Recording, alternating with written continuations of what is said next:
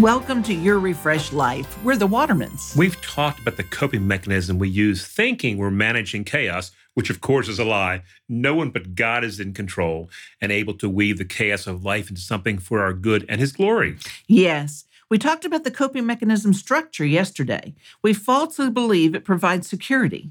And you mentioned earlier that blindness is the other mechanism most people use to cope with chaos. That's right. I call it the Scarlett O'Hara Gone with the Wind syndrome.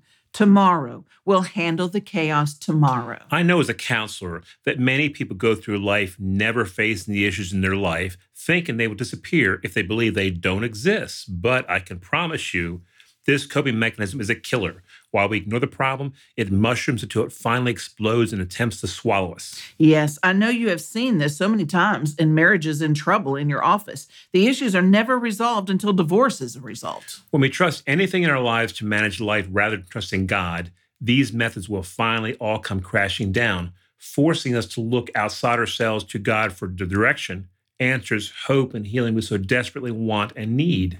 Yes, David tells us God is our refuge and strength, an ever present help in trouble.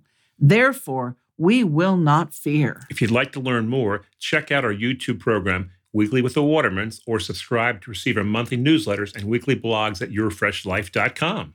And remember, live refreshed. Share your refreshed life today.